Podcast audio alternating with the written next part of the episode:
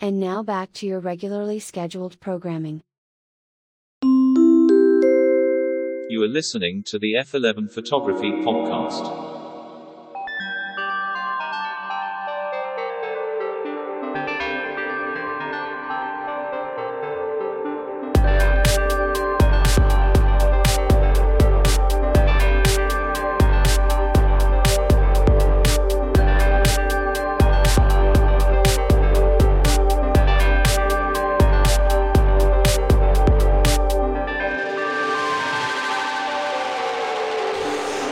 The chasers of light, to the purveyors of pictures, to all of you listening around the world, this is the F11 Photography Podcast.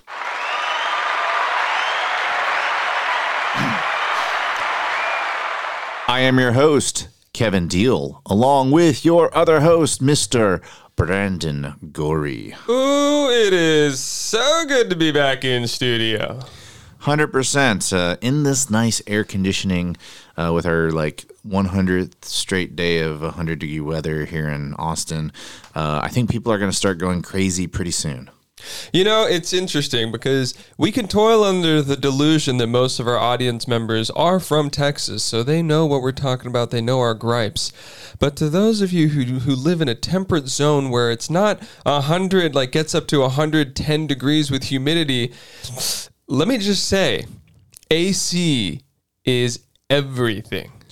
Yes, uh, I know those people uh, in like California and places like that where they're having unprecedented heat waves. People in Italy and uh, some of these older infrastructures do not have air conditioning, and boy, I do not envy them. So, today's episode, we are going to be talking about funk. And no, I'm not talking about the Parliament Funkadelic or James Brown or anything like that. Not that kind of funk. We're talking about artistic funk and how you're going to get out of your artistic funk methods to help you get out of your artistic funk. But first, we have a word from our sponsor.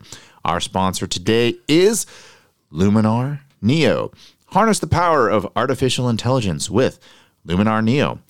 Artificial intelligence, AI, is a total buzzword for 2023, but it is an actual useful uh, module you can have inside Photoshop. You can use Luminar Neo. It's also a standalone plugin. You can use it with your favorite RAW editor. Uh, if you're not the type of person who likes to go into menus and submenus and all that, Luminar has a beautiful graphic user interface with easy to use modules with large sliders and faders, very well labeled, and you can do things like uh, mask AI, where it detects everything in your scene. It's like that's a human, that's a train, that's an airplane, that's a skyscraper, that's a man made road.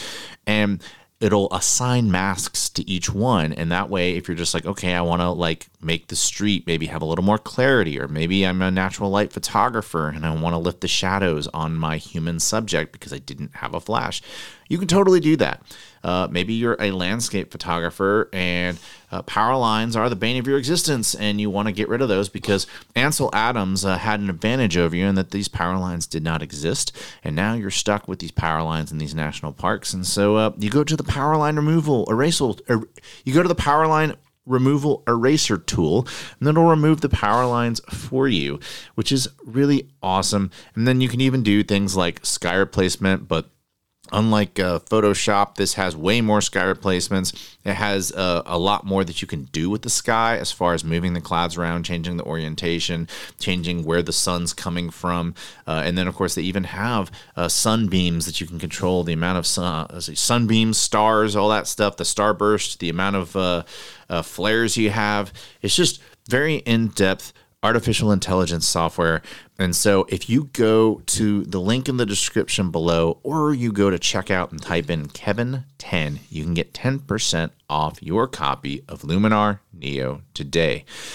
But today's episode, we are talking about getting out of an artistic funk. You know, a lot of times you get into the, this role as an artist, you're taking pictures, everything's going smoothly. You're just like, yeah, man, I'm on a roll, I'm killing it. And then all of a sudden, maybe something happens in your life or you hit a wall or whatever.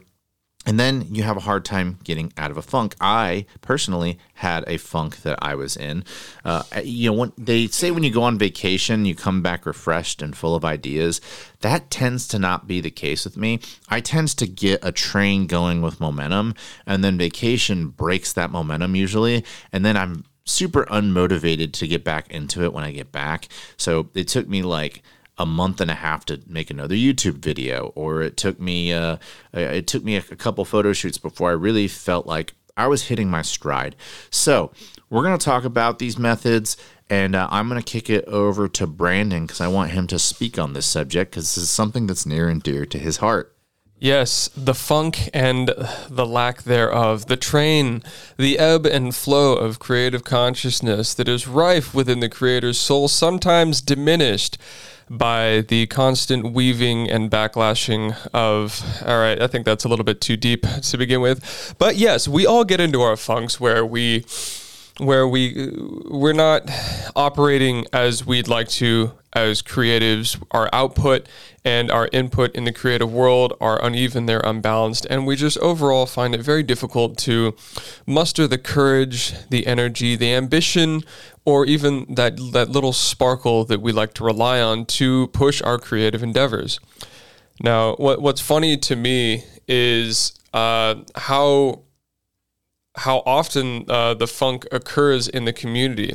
And I don't mean that like we're all just, you know, uh, in funks, we're all just in creative ruts all the time. I don't mean that. I just mean that when you get to know a number of photographer friends or even just artistic friends, is, uh, you know, when you have coffee with them once a month or once every three months, or you checking in with them, like you can tell sometimes they're up and they're just like, yeah, I just nailed all these things. I just got all these bookings. Like I'm testing out these new ideas and I'm pushing the ticket um, in my own in my own way, in my own rights as a as a creative, as an artist. And then other times you get in touch with them and you're like, "How you doing?" And they're uh, they'll just be like, "Yeah, you know, uh, I'm I'm doing." And uh, I'm no stranger to that myself. Is you you know we do get in ruts and we do sometimes. Um, find ourselves faced with a question should i continue is this worth it uh, am i really a photographer am I really an artist? Like, am I going anywhere with this? And uh, this isn't something that you move past once and for all. No, it is a cyclical thing and it's just a part of creating. In fact, it's funny is in every art in every artist's artistic journey is they can look back and tell you exactly when their funks were and what they were about. It's like it's like talking to a Vietnam vet. They're, you know, just like back in back in 2018, I had the I had the funk of poverty. It's like it was the funk of transition from one state to another. I I moved to Austin and I just couldn't find my way. And so every we have these like mental uh, mentally documented funks that we we fall back on. And it's like I myself I remember I had this one funk.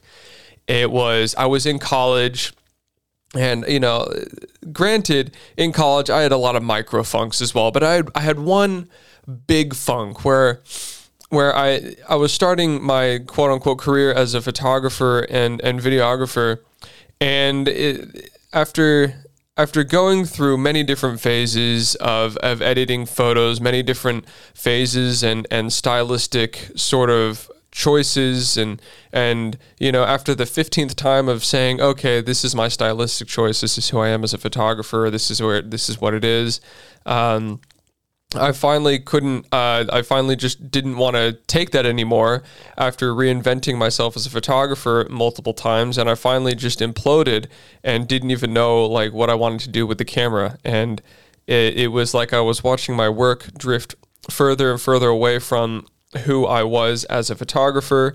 And uh, needless to say, I took a couple months hiatus from the camera, and I didn't even didn't even think about it. I didn't want to pick up the camera. I didn't even want to know the camera. I didn't think of myself as a photographer. I was just like, okay, I'll just do my classes, you know, go to a couple parties, and just do do the college student thing.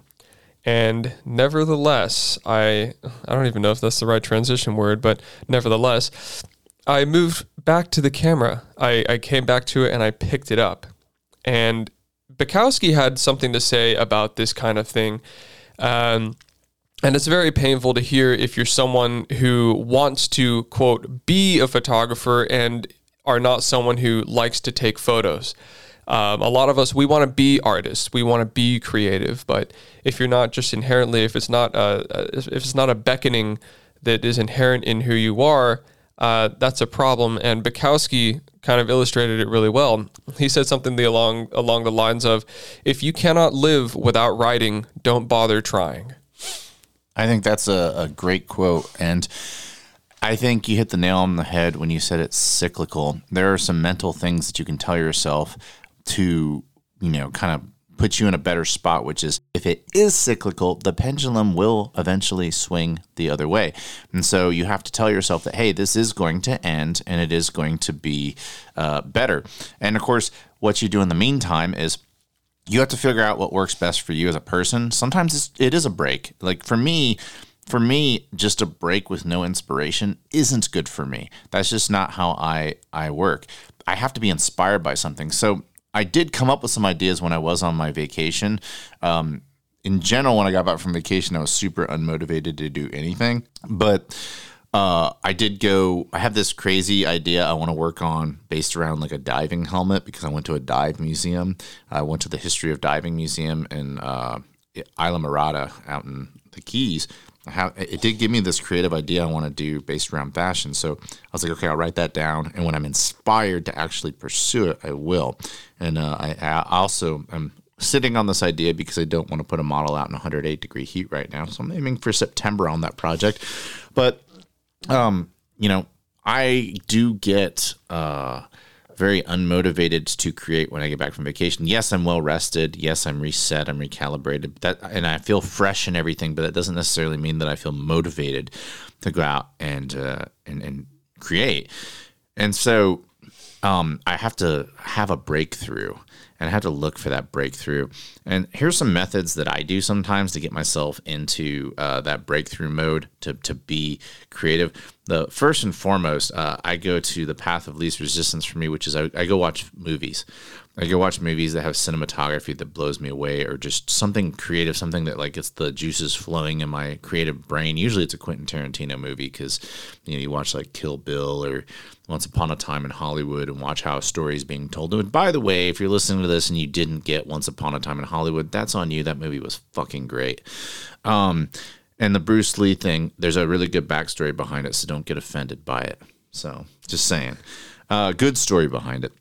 But uh, or I go pick up a Taschen book. I go, you know, pick up a, a book on Herb Ritts or uh, you know Helmut Newton or uh, Peter Lindbergh. I go find a photo where I'm just like, ah, okay, I'm, I'm, I'm getting the I'm getting the bug again. I want to go shoot. Uh, you know, especially with Peter Lindbergh because I'm, I'm he's a hero of mine. Uh, so that's those are some ways that I, I get uh, motivated to go create again. Other ways I get motivated is I change my discipline within photography. So I've spoken many times on this show about hey, uh, I shoot other styles of photography which influence my main genre of photography, which of course is of course portraiture. I like to go shoot street photography and landscape photography. Uh, for the main reason I do that is that, of course, I just want to shoot landscape and street, but like my side motivation there is I'm also scouting locations to get inspired to go shoot a portraiture session. So I could be in a, a rut shooting portraiture. And then I'm like, all right, I'm just gonna go shoot some street photography, and I'll just walk around with my my, my uh, 35 millimeter lens and you know storytelling lens, and look around. And I'll be like, oh my gosh, I really love the architecture of this place. The only thing that's missing is a model. Okay, now all of a sudden I'm thinking about which model I want to place in this setting. And now, right then and there, I'm coming up with a creative concept. I'm like, okay, how am I going to style it? Who am I going to get to be the makeup artist? And then those juices get flowing because I decided to keep on pushing through. Now, some people need to take breaks. As I've mentioned, breaks are harder for me. I'm a very prolific photographer. I'm always grinding. Even if I put out shit for a project, I grind that shit project out so I can go on to the next one. I have to stay. I'm like, I, I guess I would equate myself to a shark. If a shark stops swimming, it dies, sort of thing. Like that's how my creativity works. That's just how I'm wired as a person is I have to keep creating even if I may may have a, a dud I, it keeps me going it keeps me in this spot and the second I take a break from it like I have to really work to get myself back on track. Hey, this is Vanessa Joy, and you're listening to the F11 Photography Podcast. The funks for me, and kind of what you described is when I get into a funk, uh, it's it's kind of like it's a loading phase. Uh, when you go through so many, it stops. You know, you, you can kind of step out of it a- at least intellectually and go like, oh, okay, I'm not going to feel this forever. I know I'm not going to feel this forever because um, it's never lasted forever. So what can I do in this phase? And and the and the the, the quick and easy answer is stop uh, stop making, stop, stop exploding uh, for me. Stop, stop with the output if there's no input. Um, because for me, uh, making work that is uninspired is almost is almost a vicious cycle. Is it makes me less inspired because now I feel inadequate as a photographer. So I treat these funk phases like a loading phase. And what the hell do I mean by that? Well, riffing off of Kevin, it is time to stop uh, forcing water out of a rock, it is time to stop squeezing the lemon that has been squeezed thrice already and stop forcing yourself to make stuff when you are dry. You cannot become an oasis when the well has not been dug. So it's time to start digging. And that involves, for me, watching movies it involves meditation. Because oftentimes if i'm in a rut creatively i'm in a rut in all places um, because my creativity is directly linked with how i function in society. If i'm if i'm lacking that creativity suddenly my verbal uh, my verbal fluency sucks. Suddenly I, i'm not coming up with great ideas in my in my day-to-day. Like it's it's just a whole it's a whole thing. So for me it's it's watch movies it's meet with people who aren't in a creative rock or rut and listen to them talk about photography. Listen to their ideas and let them just you know explode all over you um, kevin's looking What? at me What did you Let- just say? you just got let let them ooze creativity and sunshine and happiness. You're getting really, really out there with your, uh, your, yeah, your metaphor. yeah, can you tell I'm not in a creative rut right now? Thank goodness. It's easy to talk about ruts when you're not in one. Let me tell you, it's it's visceral. Um, but Is, explosions is the aside- explosion viscous? It's- no, it's actually it's quite fluid. It, it, it seeps into all the cracks. Damn, man, we might have to hit reset on this. Anyway, keep going. Anyways, anyways, yeah, it's a loading phase. Uh, one thing I like to do is I like to go to a museum. I like to talk to people. I like to absorb, watch new movies. You know, something I'll do is I'll go to the IMDb top 100 and uh, I'll just pick a movie and be inspired by it. Uh, one of the most recent movies that has been just giving light and, and lift under my wings is Eight and a Half by Federico Fellini. His movie is uh, is eight and a half, and it's it's a fever dream of consciousness. Uh, the intention of, of the camera angles and the and the intention of what the director is trying to say is an ever changing, um, seamless loop between uh, between daydreaming, between reality, and between actual dreaming uh, of a director who is himself in a creative rut. Yeah, I uh I guess I haven't touched up on the number one place I go to for inspiration, which it all ties into our very first episode of Meet the Hosts, which is my background, which is music. And so uh you know, there's a artists, they're they're my my security blankets that I always go to uh Radiohead, Tool, Boards of Canada, those three artists in particular, uh, I can always go and, and listen to. But there's a lot of other artists out there, a lot of Warp Records artists, drum and bass uh, artists that inspire me.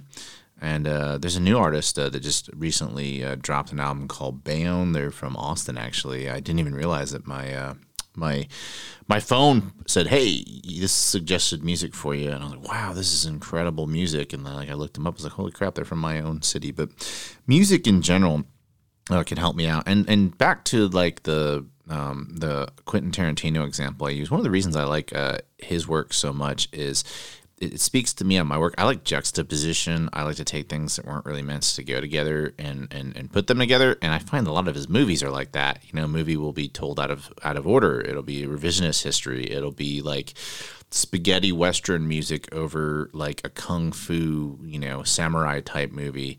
Uh, just things that you're like, huh, those go together well, but I didn't ever think those two things would go together well. And so that a lot of times uh, gets to my core as an artist, and it's like now go find something uh, really beautiful and creative of maybe some things that weren't meant to go together and, and create. And uh, so I, I do reference his his movies a lot, but sometimes if I want more of a just crazy uh, visual landscape, of course, you go to Blade Runner.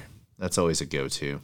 Man, Blade Runner is such a sipper and it's such an inherently melancholy movie that when you are in a rut, it's almost like it's almost like doctor's orders to just watch Blade Runner, uh, the 1985 ex- uh, director's cut. Yes, but originally released, I believe, in '82.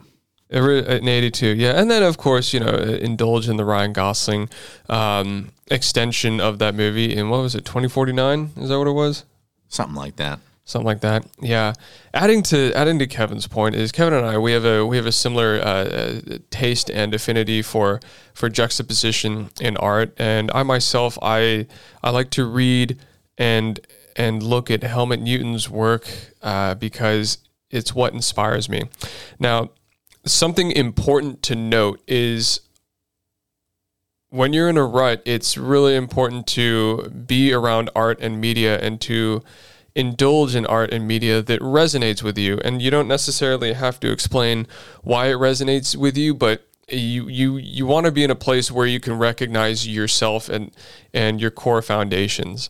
Um, when you when when you're not in a rut and you're trying to you know explode creatively and you're trying to just you know do just output on output, oftentimes you're not only expressing yourself but you are reaching for something as well. You're reaching for the the next version of yourself, the the next step where your work is just that bit better. There's that bit more creative inspiration going into it. There's that bit more editing talent going into it. Your eye has been developed, and you can tell that after this rut, okay, this is a new me. Not only because you're feeling better, but because you've taken that time to reframe the level of work that you want to put out. And nothing will help you reframe the level of work you want to put out than filling your world with stuff that resonates with you.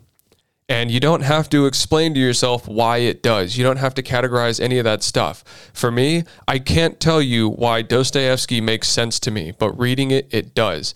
I can't tell you why you know Eastern European brutalist, like dark, decrepit, you know stuff void of warmth, uh, resonates with me, but it does. And where it it can put others in a bad mood. It can make them melancholy and and and whatnot. For me, it gives me space and clarity um, to sort of let those thoughts, uh, let those creative thoughts come back in.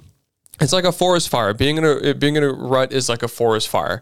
Is you burn the whole thing down into a desolate wasteland where there is nothing, and there's nothing for days. There's nothing for weeks, and then slowly but surely, all that dead all the dead bark, all the all the deadness becomes nutrients that seeps into the earth, and that wasteland on the outside is looking dull. It's empty. It's it's it's vast and it's void. But very very slowly things start budding. Animals start coming back. Things start sprouting, and they're new and they're reborn. And we are the same exact way when we come back from a rut. So, welcome to our podcast on Chernobyl. yeah, yeah. So, uh, I don't know what the half life is on your metaphor, but uh, I'm dragging you down with me. This is my world. well, you you speak to something uh, that I, even though I'm not into like brutalist dark stuff, one thing that you do touch up on, I, I do like looking at. it. I don't like creating it, but uh, I think a lot of us can't put into words why we like something, why we want to do something, and that's why we're photographers. If we if we could put this into words as elaborate as this visual landscape is for us, we'd be writers and we're not. We're photographers. I think the people out there who uh, can take all that stuff you were just talking about with that that whole scene that you set with that whole brutalist thing going on, uh, if they could write about it, they would. But we don't, so we take pictures of it. And uh, yeah, that's that's the best way I can describe it. This is Andy Pham, and you're listening to the F11 Photography Podcast.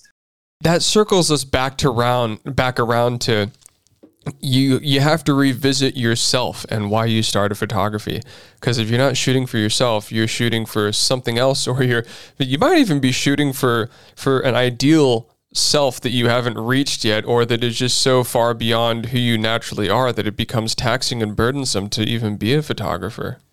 Well, I find that the one thing that does keep me going, and this is part of the reason why I've gotten into photography, it's part of the reason why I'm a gearhead, is I want to learn, in addition to creating beautiful artistic shots, I want to learn as much about photography as I can before I can no longer learn, you know?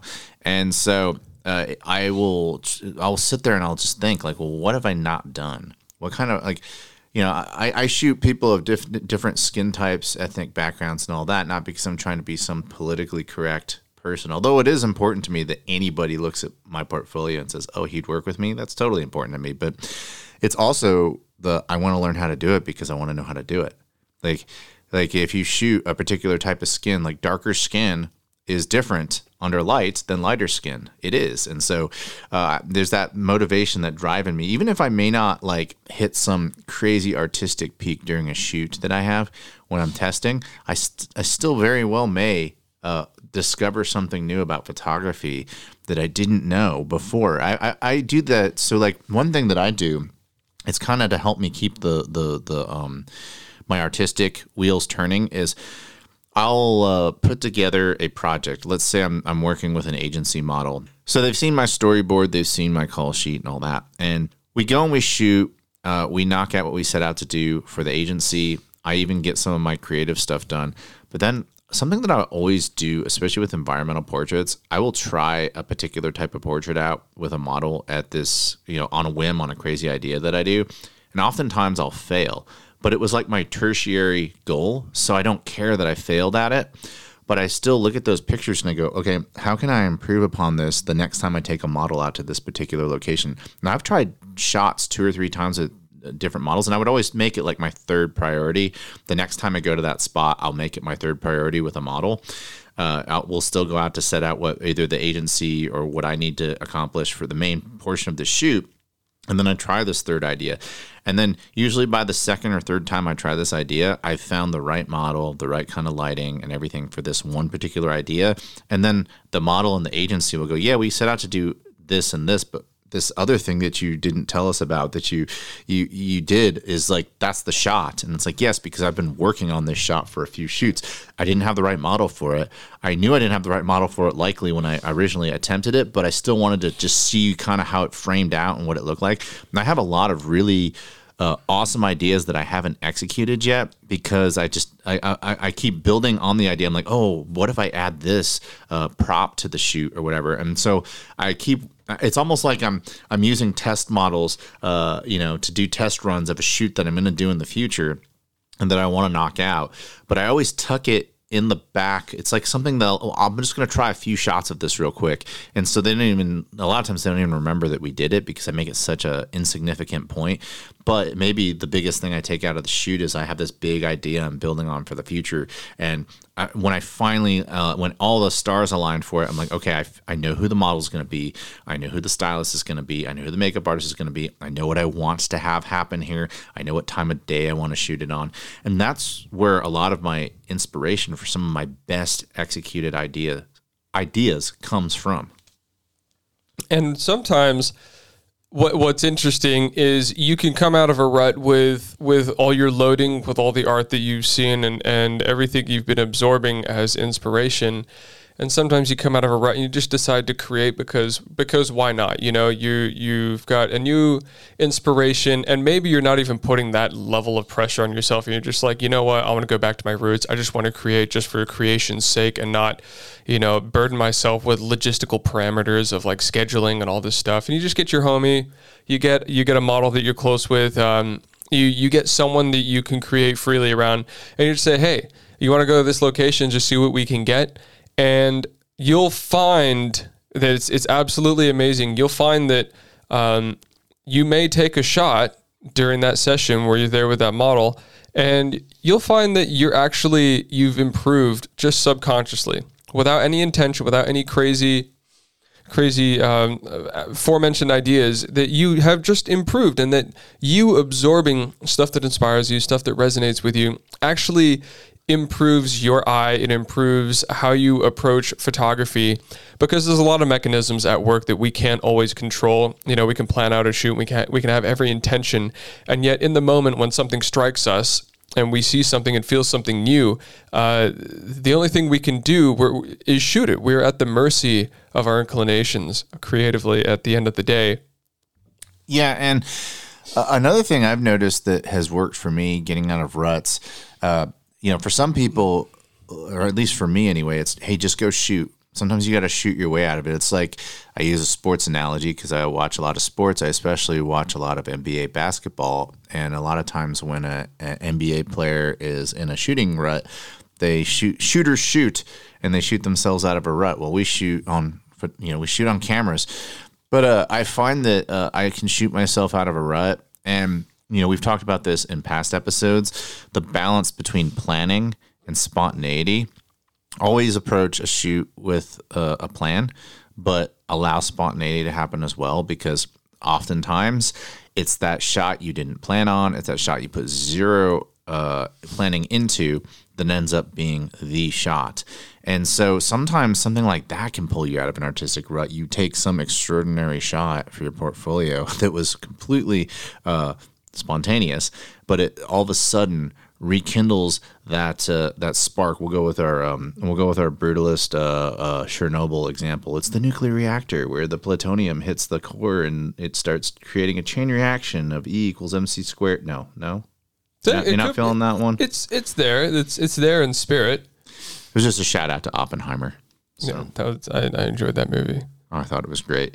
Uh, but yeah, spontaneity versus planning.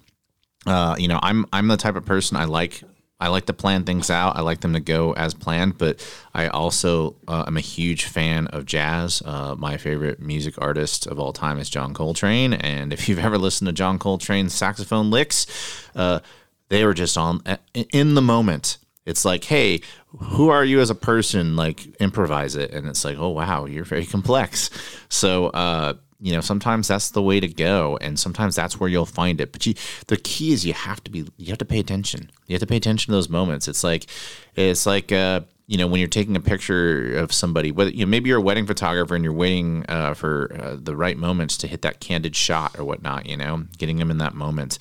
Uh, you really do have to you really do have to allow things to come to you, but you also have to be paying attention to what is coming to you, or you could miss it. You are listening to the F11 Photography Podcast. Kevin made a great point. Is that things that come to you? They're you know they're subconscious based, and a lot of a lot of what we do, like that, we do our best stuff subconsciously. Um, you know, it's Kevin's got two decades of photography behind him. I've I'm I'm coming up on my first decade here, and if there's something I've learned, it's that I know how to take a photo. Uh, if you know, you put me in pretty much any situation, and I can I can take a photo that um, I can look at and and just go like, yeah, that's a photo. It's not my usual work, but that's definitely that's definitely a photo, and I think I made the most of the situation. Um, why? Why is that a thing? Because of how many hours uh, Kevin and I have put into our craft.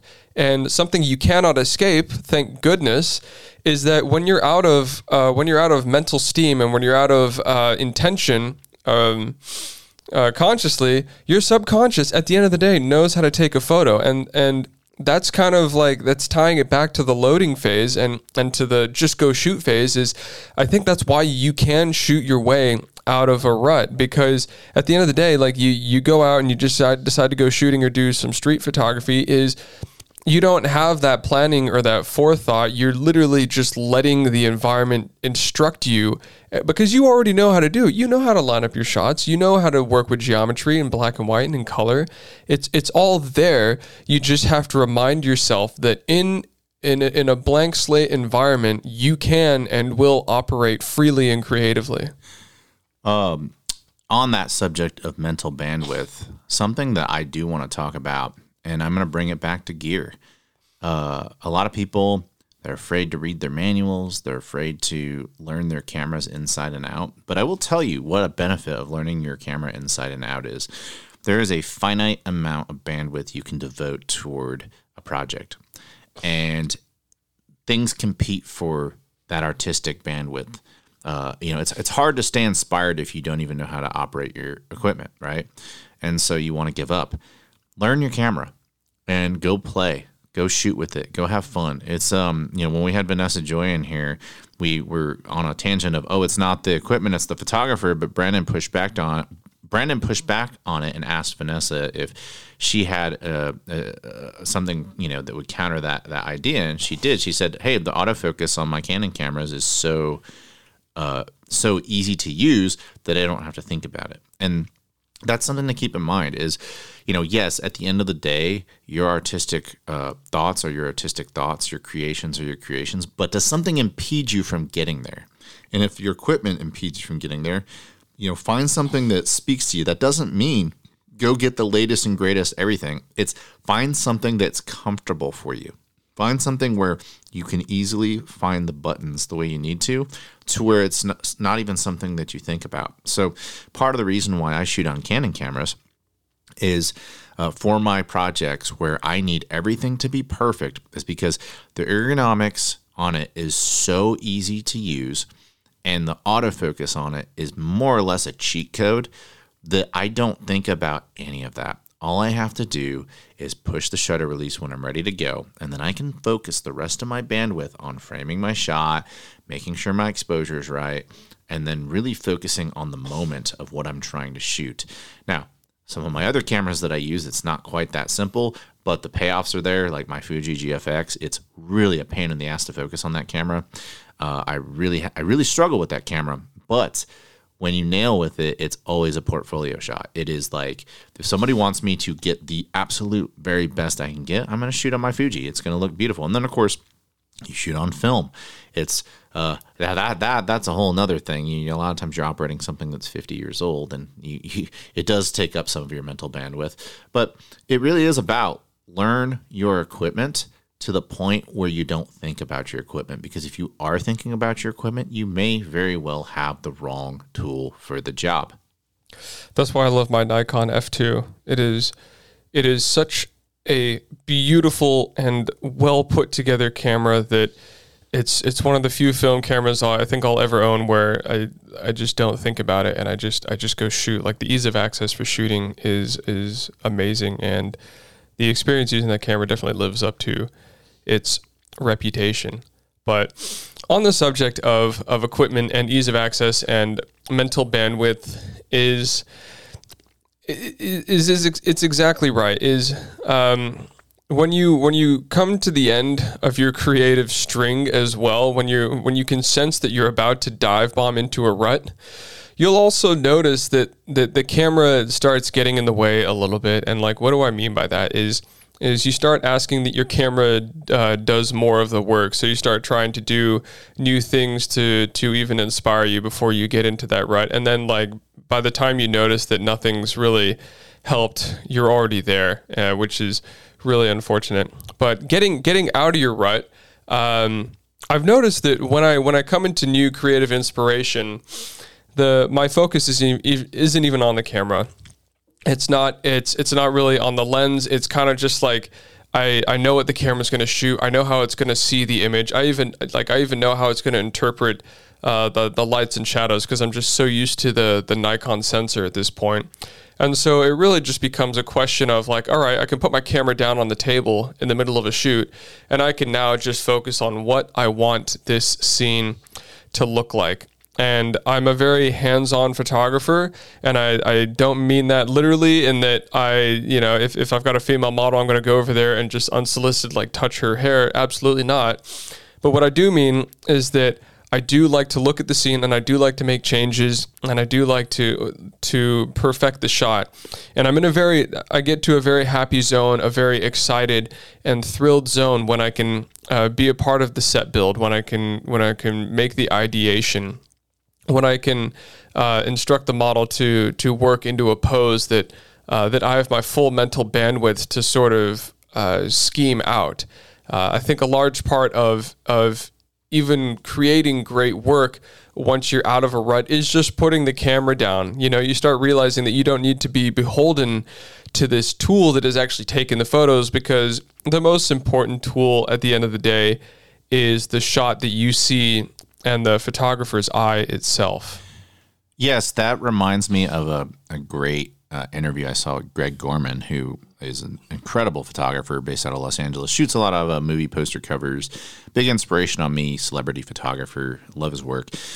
But something that he said that really resonate, resonated with me that fits into this conversation and fits into what you just said is put the camera down, spend 90% of your time talking to the model, evaluating your scene, getting everything ready, getting them comfortable.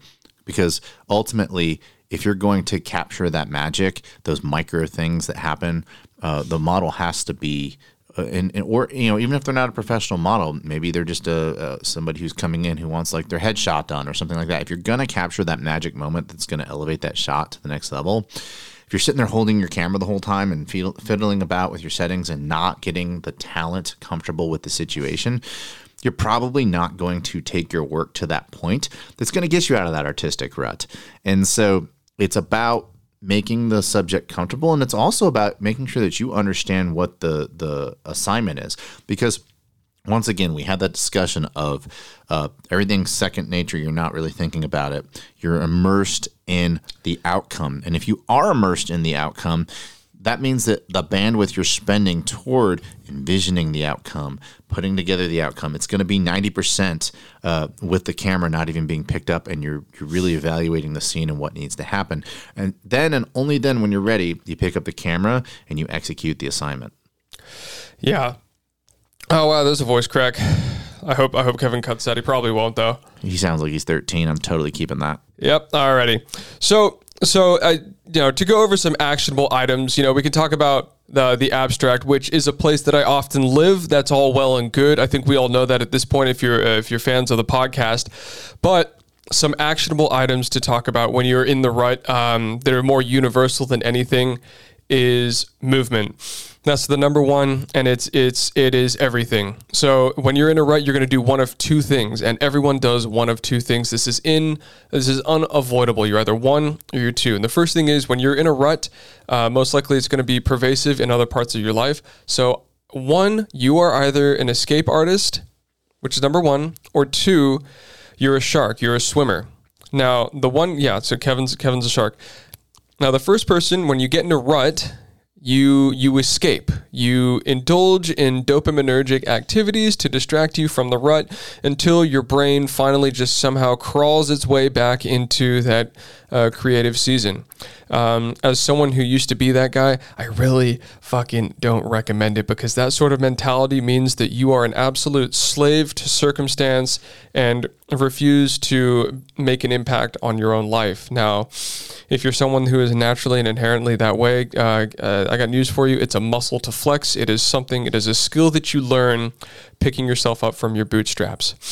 And number two, if you're a shark that keeps swimming, well, you, then it's it's just a matter of habit. It's a matter of practice, practicing and optimizing the movements and the actions that get you out of the rut, and maybe trying different things. But getting back to the movements, uh, I just wanted to clarify those two different different types of people. Is here are some actionable items that can get you out of a rut um, under the pretext that you have to move to get out of a rut uh, if you want to get out of it.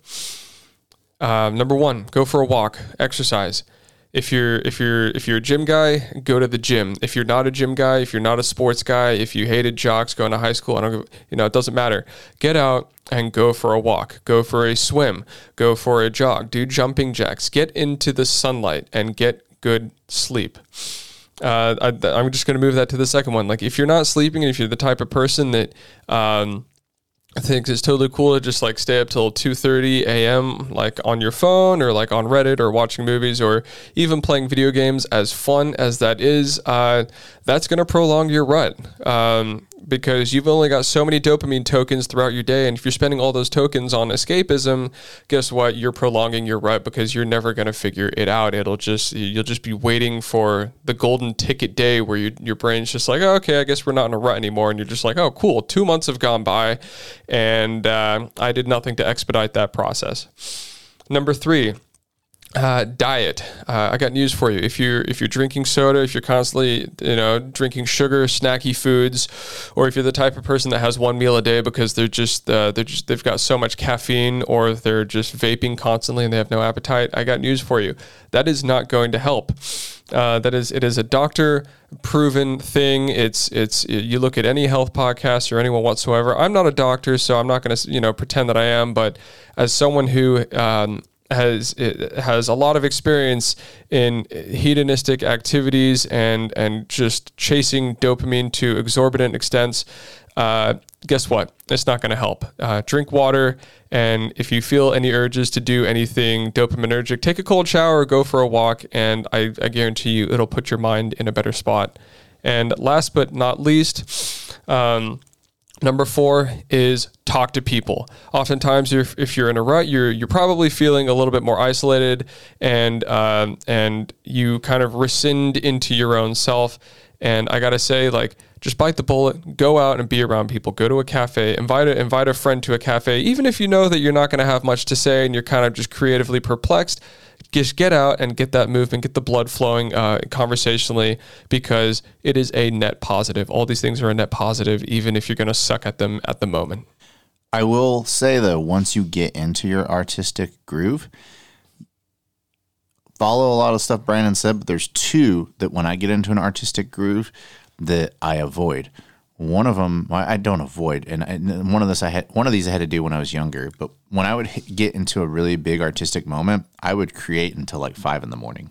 I would just go until I was ready, until my until my battery was like, okay, you're done, go to sleep. That was back when I used to write music. I would, in order for me to write music, I would have to put myself into a somewhat selfish situation of I more or less lock myself in the room so I wouldn't be around people, and I would just be in my spot and I would like get home from class. You know, get home. I get out of my classes at like two o'clock because I was a senior at this point in college, and so I didn't have that many classes. I'd be done by two p.m. And on a day off, I used to work at a Chinese restaurant as a waiter. When I would get back, I would just lock myself from like two p.m. till like five a.m. the next morning. I would just write music, and I just write music and just keep going and keep going and keep grinding. And that's how I'd pump out my best work.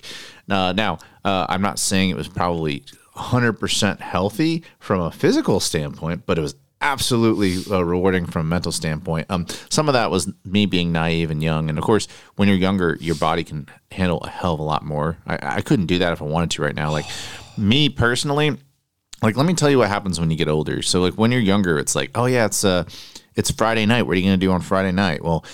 Uh, I am married with children, and you know I'm a busy guy, and so by Friday the entire week has caught up with me. And you know what I do at about 10 p.m. on Friday? I go to bed. I am I am the I'm the most boring human being in the world. So that your body changes over time. So wherever your body is right now, that will kind of determine which of this advice makes the most sense. But uh, you know, the shark type, me being the shark type who has to bang stuff out I'm just saying, like when I was younger, that that was how I would make my best work. Is I would just grind, grind, grind, grind, grind until it's like, okay, I need to go to bed. Oh, I can totally speak on that. It was, yeah, I'm I, am not elastic like I used to be. Um, I I also go to sleep. I, I went to sleep on Friday at 10:30 p.m. 10:30 p.m.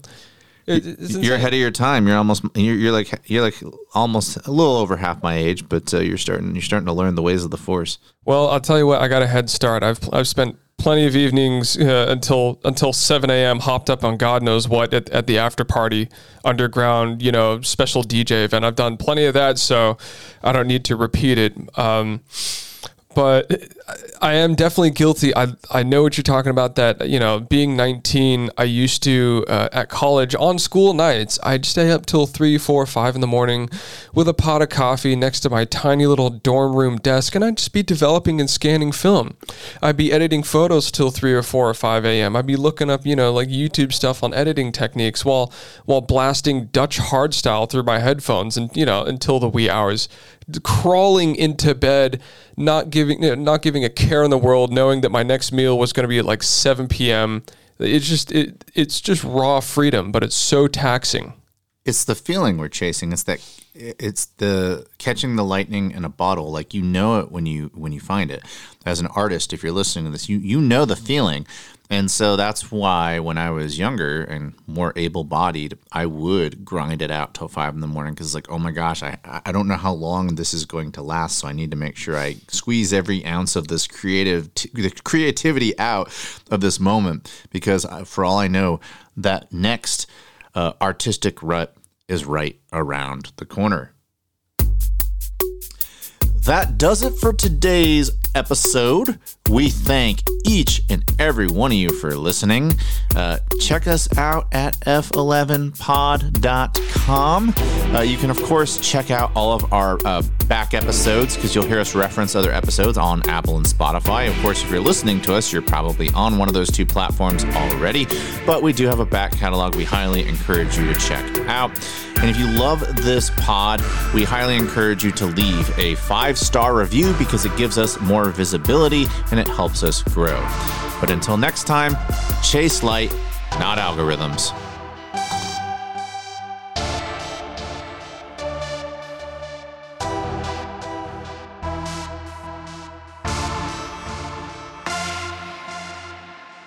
Thank you for listening to today's episode. For more information about this podcast, go to www.f11pod.com.